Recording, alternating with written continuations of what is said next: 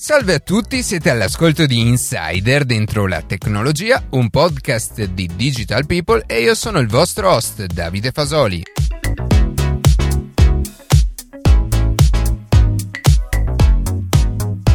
Puntata ricchissima di argomenti e quindi subito al volo vi dico che Apple ha presentato un nuovo smartphone iPhone SE che nello stesso design di iPhone 8 racchiude il medesimo processore di iPhone 11. Si tratta ovviamente di un dispositivo che strizza l'occhio ai mercati emergenti visto che il prezzo per il modello da 64 GB è di 499 euro. Prima di cominciare vi ricordo che potete ascoltarci in un nuovo episodio ogni sabato mattina su Spotify, Apple Podcast, Google Podcast oppure direttamente direttamente sul nostro sito.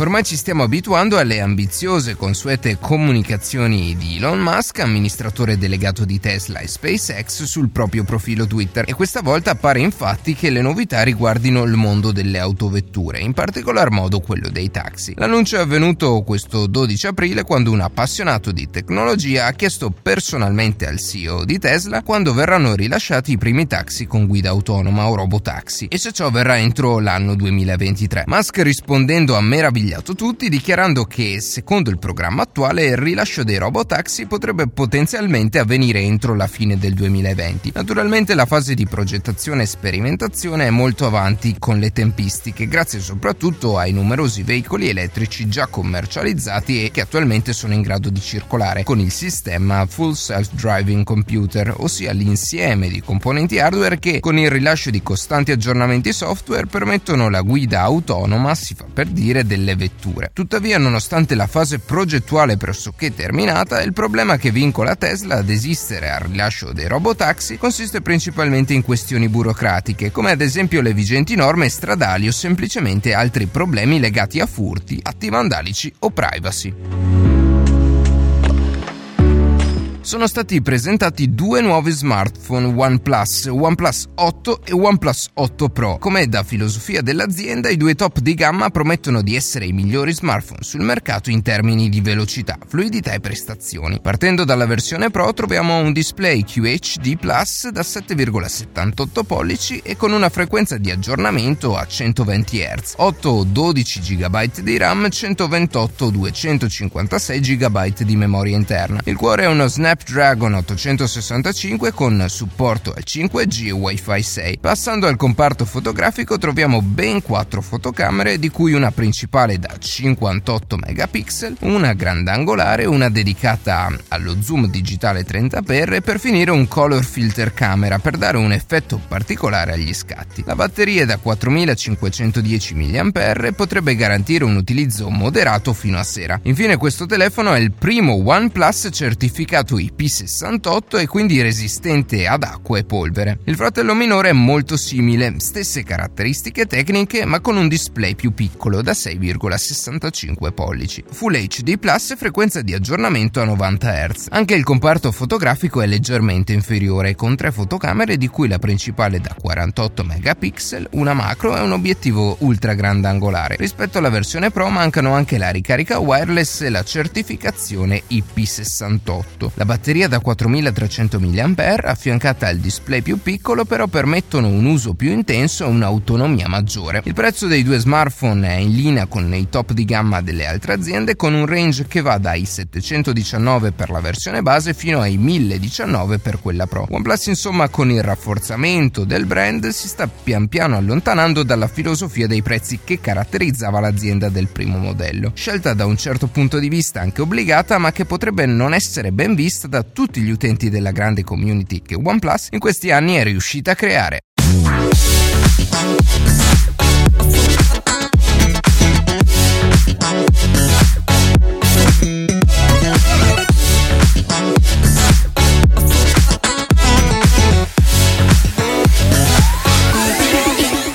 Oggi siamo qui in compagnia di Luca Martinelli, autore del podcast e sviluppatore del sito, per parlare di come stia per avvenire una rivoluzione informatica grazie alla realizzazione di computer quantistici. Prima di cominciare, Luca, cosa ne dici di presentarti e dirci che cosa studi perché so che il tema che andremo a trattare è o sarà legato al tuo percorso universitario. Ciao a tutti, per chi ancora non mi conoscesse, io sono Luca, quest'anno mi laureerò in ingegneria dell'informazione a Padova. Brevemente, il mio percorso di studi mi permette di affrontare e acquisire basi di informatica, elettronica e telecomunicazioni. Proseguirò poi il percorso di studi approfondendo il ramo informatico con eh, appunto una laurea magistrale in ingegneria informatica. Con tale titolo di studio, in base anche ai corsi che deciderò seguire, potrò occuparmi di molti settori dell'informatica come realizzazione, gestione di database, reti di computer, analisi di dati o intelligenza artificiale, ma potrò entrare in contatto anche con elettronici e bioingegneri per la realizzazione di progetti più ampi legati a tali settori e come detto te è qui che potrà prendere piede la rivoluzione dei computer quantistici. Immagino che prima di capire meglio come funzioni un computer quantistico bisognerà spiegare brevemente in che modo i dispositivi oggi lavorano e grazie a quale tecnologia? Certamente, l'informatica di oggi funziona grazie ai bit, che è l'unità fondamentale dell'informazione. Immaginiamo una lampadina o un interruttore. Possono essere in due stati ben definiti, accesi o spenti. Il bit funziona allo stesso modo può essere 1 o può essere 0 e una sequenza di bit più o meno lunga trasmette l'informazione. La memorizzazione, la lettura, la scrittura e l'elaborazione dei bit inizialmente era affidata a enormi macchinari con migliaia di cavi e relè che sono sostanzialmente degli interruttori, ma è con l'avvento della microelettronica, ovvero l'invenzione di transistor, che in certe configurazioni possiamo anch'essi immaginare come dei minuscoli interruttori, e della miniaturizzazione dei componenti, grazie al silicio che oggi possiamo avere dispositivi con potenze di calcolo nettamente superiori e che non stanno più in una stanza, ma in una tasca o addirittura al nostro polso. Ho voluto introdurre questo cenno di storia perché se in questa prima rivoluzione ciò che effettivamente è cambiato sono le tecnologie usate, ma non il principio di funzionamento, con il computer quantistico siamo davanti a qualcosa di completamente diverso, che non ha nulla a che fare con ciò che siamo abituati e anche per questo l'argomento è ancora abbastanza complicato e oggetto di studio. Quindi tutto il mondo legato all'informazione, ovvero trasmissione, conservazione ed elaborazione di dati, è basato su questi bit che possono assumere due valori. Da quello che ho capito invece i computer quantistici lavorano in un altro modo e non sono semplicemente più veloci, giusto? Esattamente. E I computer quantistici utilizzano come unità fondamentali di informazione non il bit, ma il qubit, ovvero quantum bit, da cui anche il nome del computer. I dati non sono dunque memorizzati dai transistor, ma hanno a che fare con lo stato di particelle subatomiche, ad esempio gli elettroni. Provo a spiegarmi meglio. La meccanica quantistica, che è un campo della fisica molto complesso e non ancora ben compreso, permette a queste particelle di essere per così dire, accese e spente contemporaneamente. I qubit quindi possono essere sia 0 che 1 nello stesso momento, fino a quando non andiamo a osservarne il valore. Questa proprietà è possibile grazie al principio di sovrapposizione quantistica. Un po' come il gatto di Schrödinger che è sia vivo che morto. Beh, è esattamente così. L'esperimento del gatto è basato proprio su questa caratteristica. Finché non apriamo la scatola per osservare cos'è accaduto, dobbiamo ipotizzare che i due risultati siano verificati contemporaneamente. È difficile da credere, ma è così. Non a caso gli esperti in materia ad oggi si possono contare sulle dita di una mano. Molto interessante, in effetti è abbastanza strano da, da immaginare. E il computer quantistico come riesce a sfruttare questi qubit e soprattutto perché sono così importanti tanto da definirli rivoluzionari? dizionari Beh,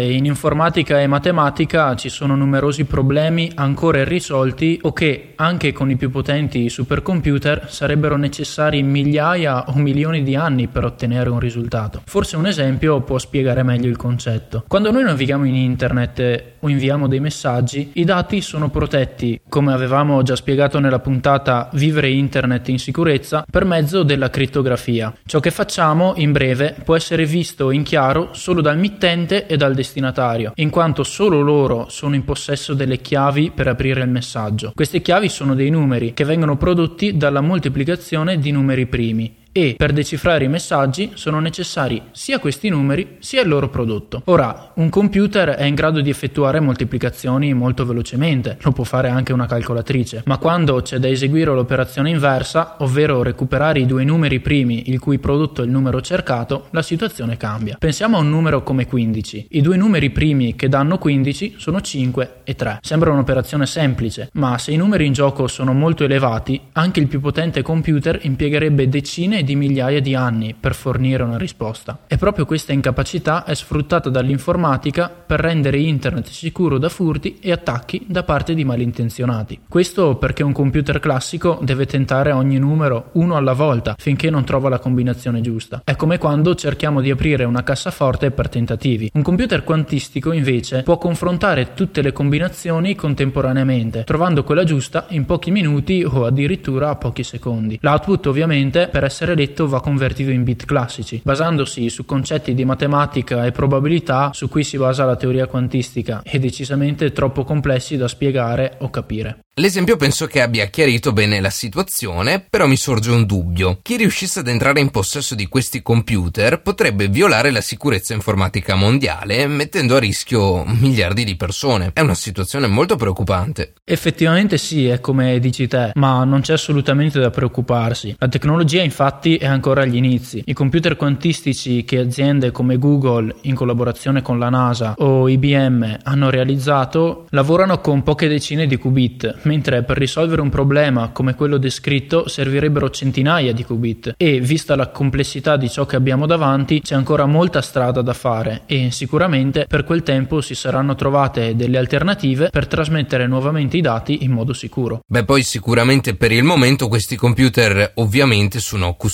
con estrema sicurezza e utilizzati solo da pochi autorizzati per scopi scientifici e dimostrativi. A tale proposito ho sentito che qualche mese fa Google è riuscita ad eseguire un calcolo in solo 200 secondi che un computer classico avrebbe realizzato in 10.000 anni. Ma cos'altro si potrà fare con un computer di questo tipo? Beh, eh, un altro campo di applicazione dei processori quantistici è la chimica o la farmacologia. Ad oggi, infatti, le strutture molecolari dei farmaci vengono descritte da modelli matematici ed elaborati dai computer per studiarne le proprietà e il comportamento. Sono però dei modelli approssimati, in quanto servirebbero anche per molecole poco complesse come lo zucchero tanti bit quanti sono gli atomi presenti nell'intero universo, o addirittura molti di più. Mi sembra chiaro che sia fisicamente irrealizzabile. Esatto, questi computer però, eh, essendo della stessa natura quantistica degli atomi, permetterebbero di fare simulazioni perfette, ottenendo così risultati affidabili in breve tempo. Pensa che per produrre un farmaco sono necessari mesi o addirittura anni, in quanto dopo la simulazione al computer va testato in laboratorio, poi su elementi a campione, su piccoli gruppi di persone e così via, per studiarne efficacia e affidabilità. Con una simulazione precisa, invece, si arriverebbe al risultato finale già al primo step. Mi sembra poi di capire che siamo soltanto all'inizio di questa rivoluzione informatica e ci vorrà ancora del tempo prima che tutti in casa abbiano questo tipo di dispositivi, non è così? Sì, i computer quantistici sono ancora in una fase embrionale, come ho detto poco fa, sono formati da pochi qubit e hanno scopi completamente diversi da quelli a cui possiamo pensare. Quel tipo di computer necessita sicuramente di linguaggi di programmazione nuovi, a cui stanno lavorando squadre di programmatori e ora come ora sono realizzati utilizzati per risolvere problemi specifici, quindi sicuramente non per inviare dei messaggi agli amici, dove basta e avanza l'informatica per così dire classica. Va poi detto che sempre ad oggi questa tecnologia è ancora instabile. Per funzionare inoltre i processori quantistici vanno tenuti ad una temperatura che sfiora lo zero assoluto, circa 273 gradi sotto lo zero, e per raggiungere queste temperature servono macchinari specifici e molto delicati, quindi sicuramente non alla portata di tutti. Personalmente penso che questa tecnologia, almeno per i prossimi decenni, resterà confinata nei laboratori di ricerca e continueremo ad usare ancora per molto i bit classici. Si parla di rivoluzione per il contributo che questi supercomputer potranno dare e stanno già dando, alla comprensione del funzionamento dell'universo, ma anche agli effetti che queste scoperte avranno nella vita di tutti i giorni, riprendendo gli esempi di prima nei campi della farmacologia, della scienza dei materiali e della sicurezza informatica. Abbiamo raggiunto la Luna con computer meno potenti di uno smartphone,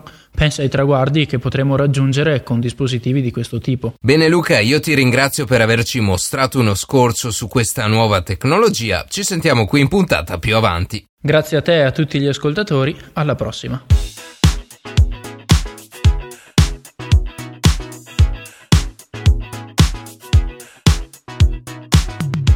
E così si conclude questa puntata di Insider dentro la tecnologia. Una piccola curiosità di questa chiacchierata con Luca è che è stata registrata esattamente il 28 febbraio di quest'anno, ma con lo scaturire dell'attuale contesto emergenziale e di conseguenza tutti gli aspetti tecnologici del Covid-19 che abbiamo affrontato nelle scorse settimane, non ci è stato possibile mandarla in onda prima. Io ringrazio come sempre la redazione che ogni sabato mattina ci permette di pubblicare un nuovo episodio. Per qualsiasi tipo di domanda o suggerimento scriveteci a redazione chiocciola dentro la tecnologia.it oppure inviateci un messaggio vocale sulla nostra chat di Telegram. Tutti i contatti sono su dentro la tecnologia.it. Se trovate interessante il podcast condividetelo che per noi è un ottimo modo per crescere e non dimenticate di farci pubblicità. Noi ci sentiamo la settimana prossima.